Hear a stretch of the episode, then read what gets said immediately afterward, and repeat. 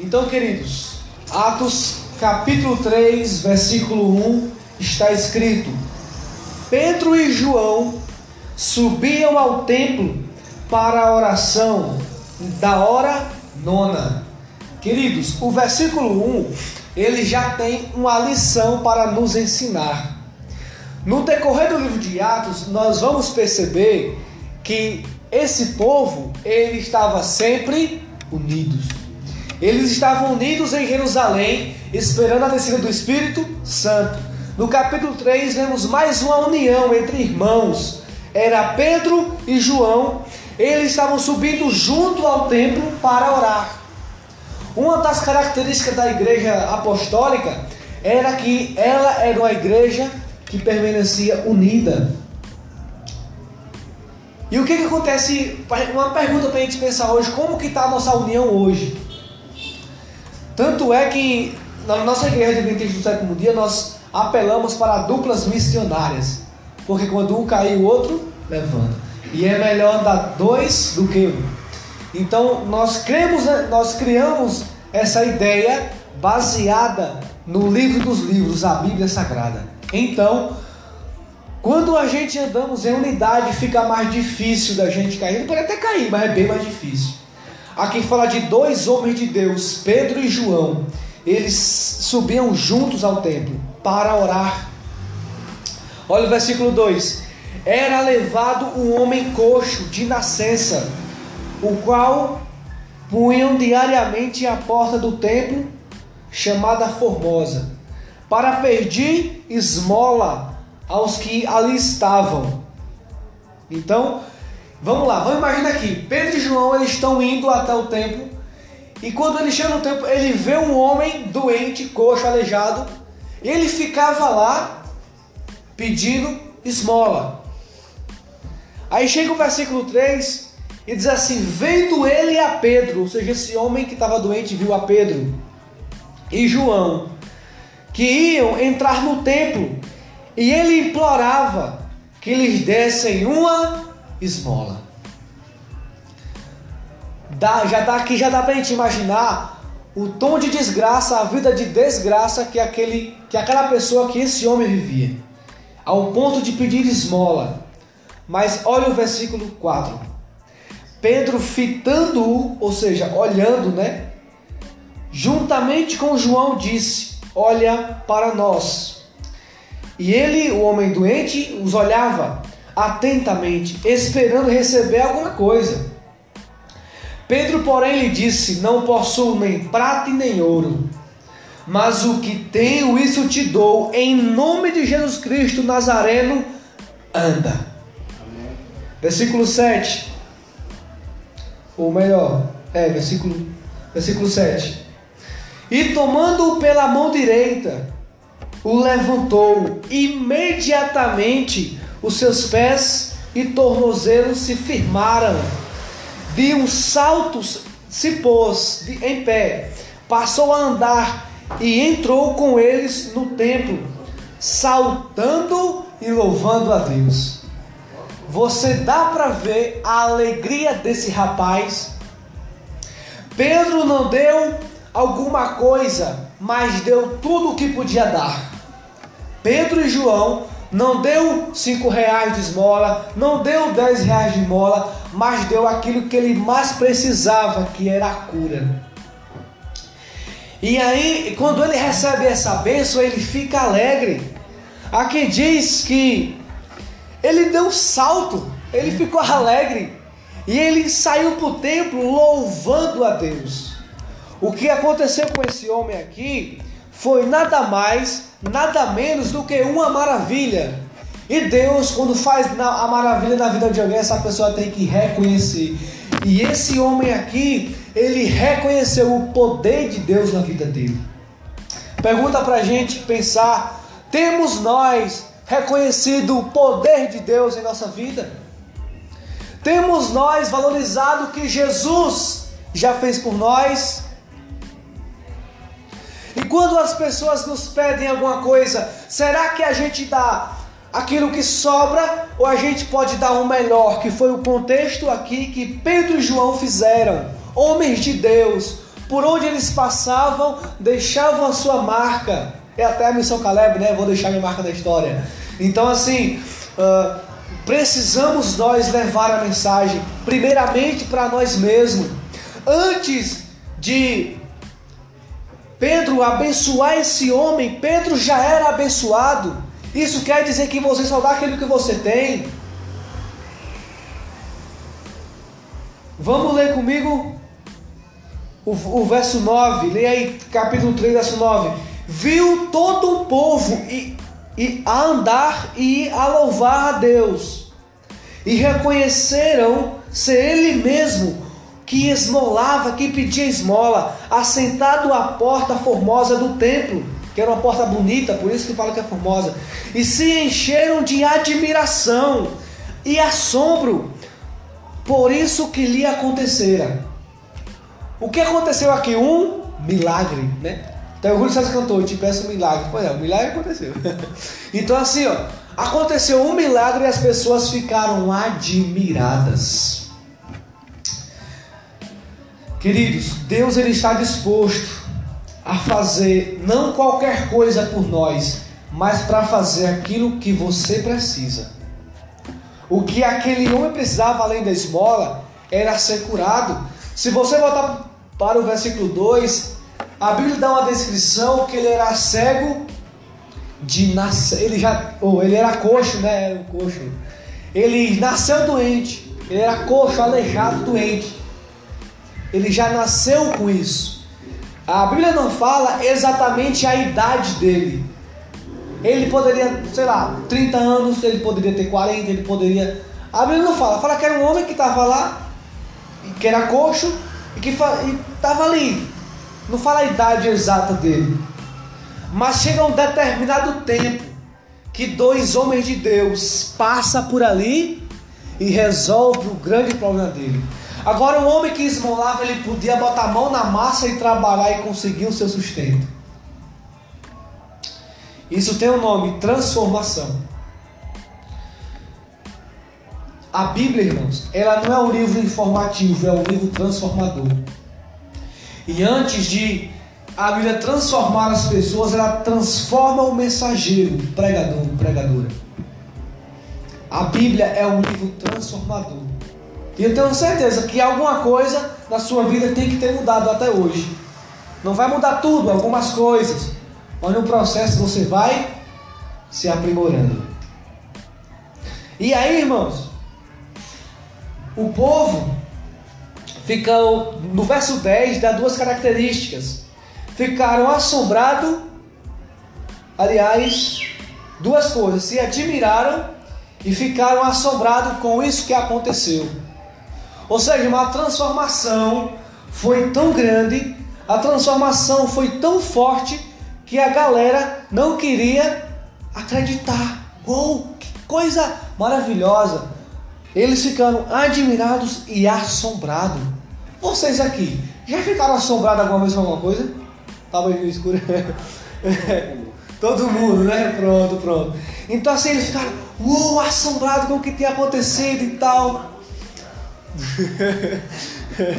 Então assim, ó, eles ficaram assombrados. Eles quase que não acreditaram com o que tem acontecido. Sabe o que isso quer dizer? Que Deus ainda vai fazer tão grande coisa na sua vida que as pessoas não vão acreditar, irmãos.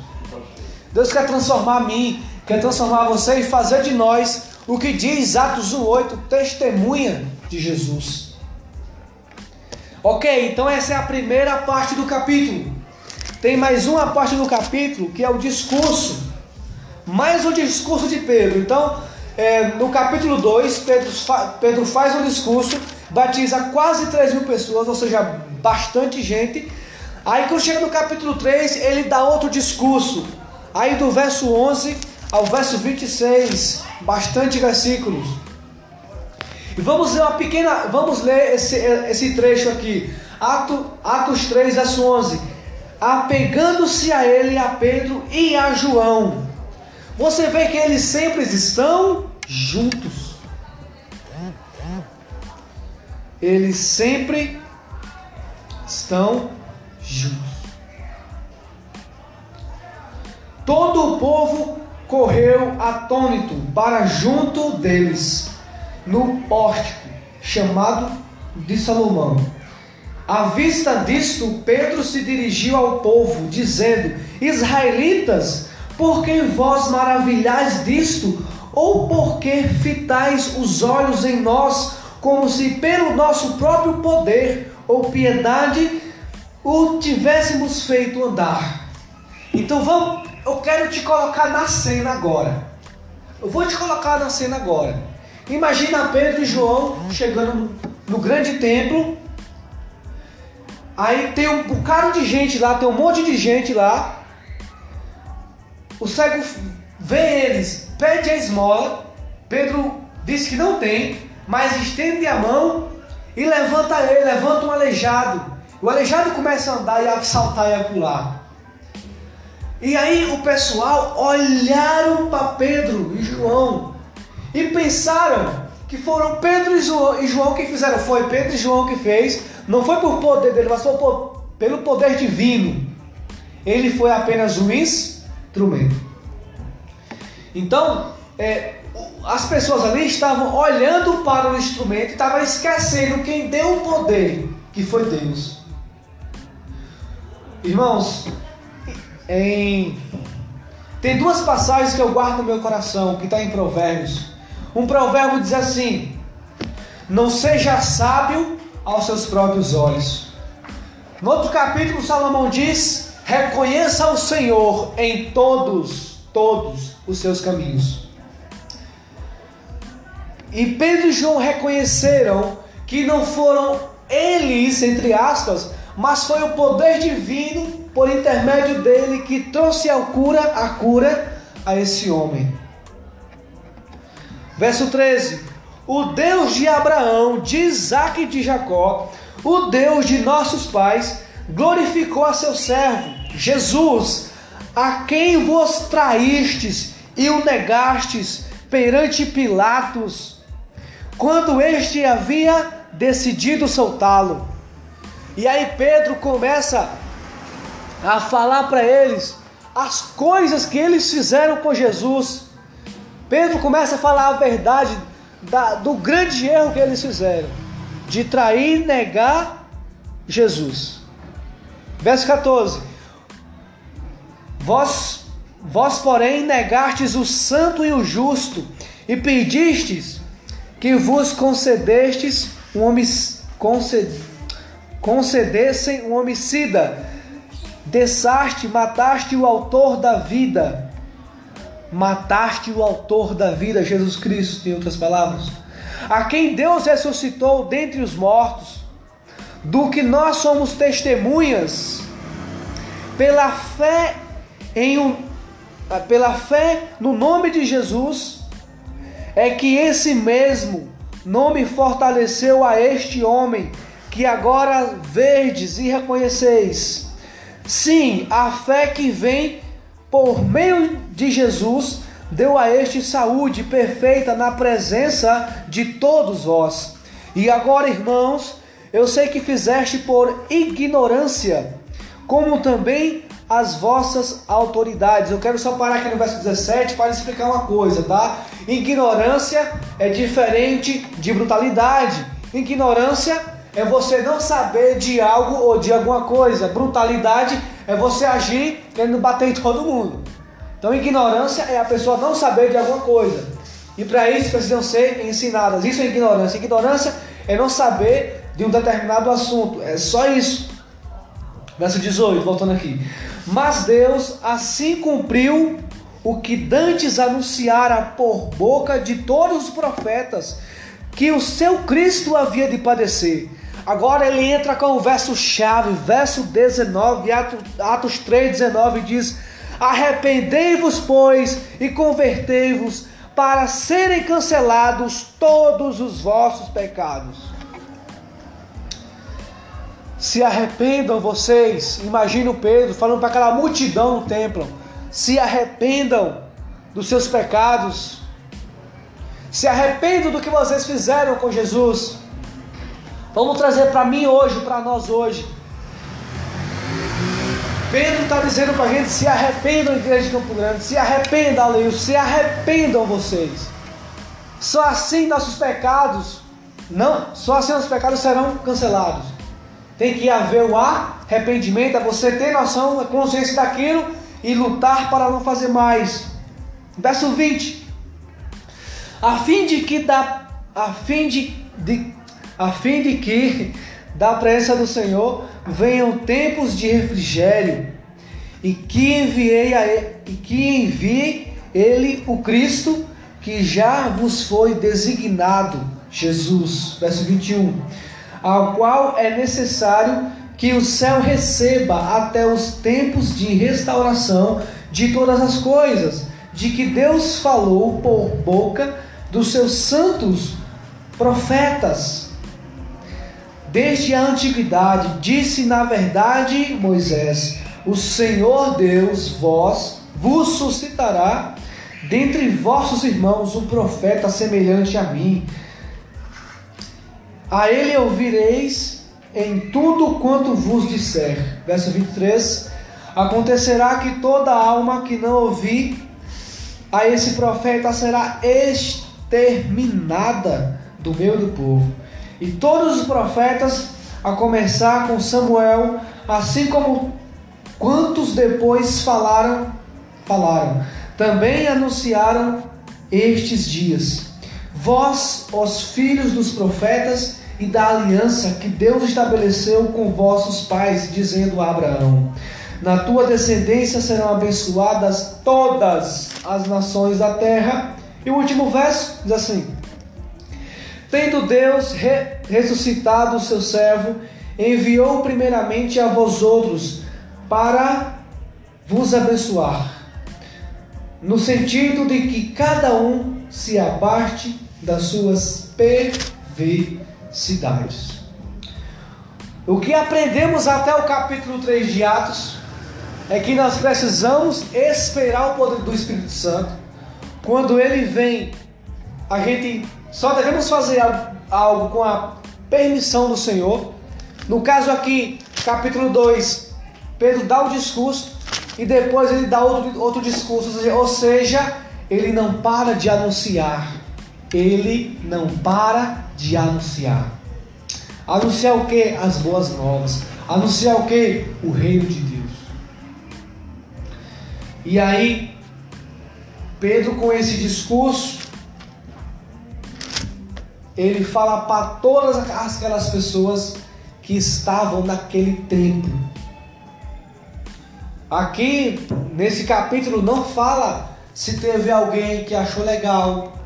Aqui, nesse texto, não tem dizendo se tem alguém que criticou, se jogou pedra nele. Não tem.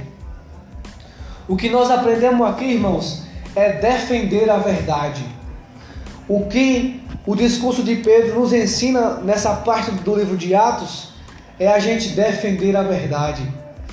Ele fala assim, ó, o verso 13 do capítulo 3 diz que eles traíram Jesus e negaram a ele.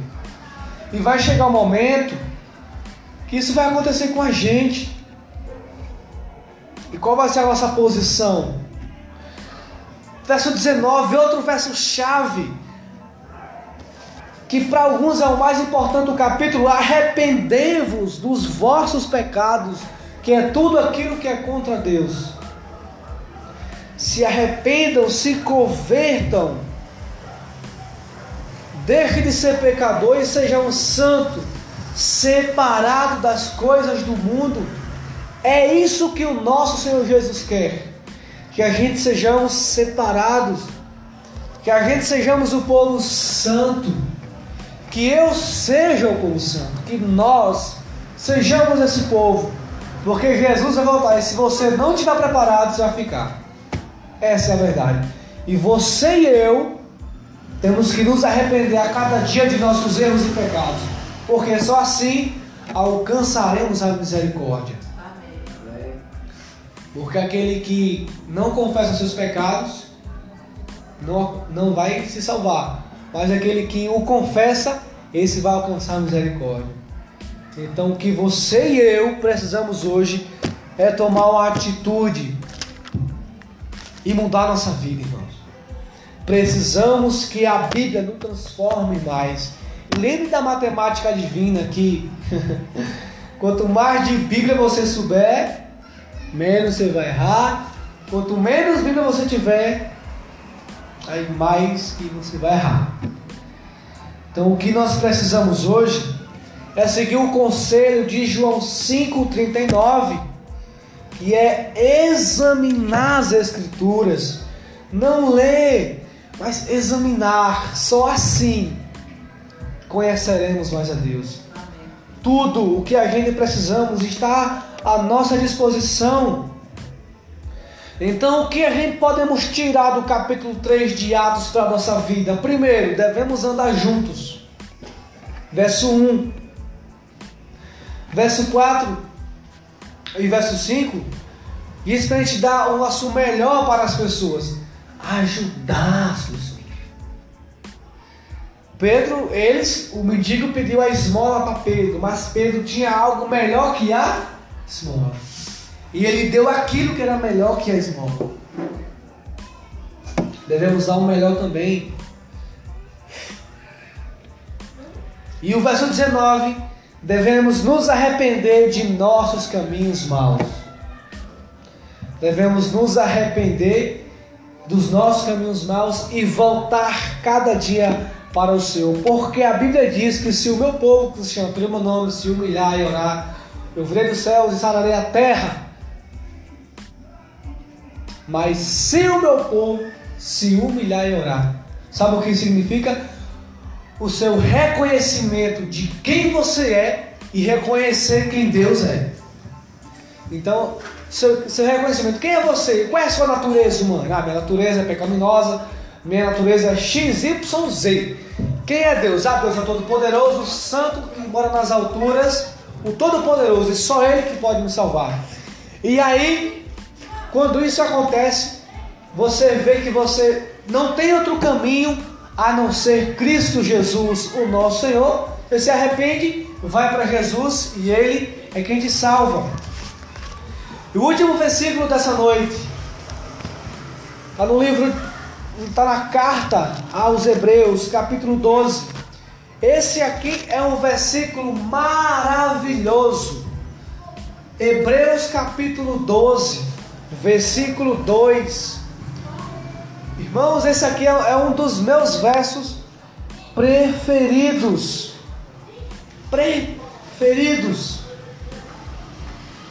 Amém? Está me procurando aí ainda. Hebreus capítulo 12, verso 2 diz: olhando firmemente. Já até enrolado aquilo ali, dá um destaque assim. Mas vamos lá. Olhando firmemente para o autor e consumador de nossa fé, Jesus. Então, nós temos que olhar para o autor e consumador de nossa fé, que é Jesus, irmãos. Então você não tem que olhar de qualquer jeito, é você focar, é você olhar com firmeza, olhando firmemente para o autor e consumador de nossa fé, que é Jesus. Eu pergunto para quem que você tem olhado. Você tem olhado para a igreja? Você tem olhado para as pessoas que não vêm para a igreja? Você tem olhado para os seus erros? Você tem olhado para os erros dos outros? Ou você tem olhado para o autor e consumador da sua fé? Para quem que você tem olhado?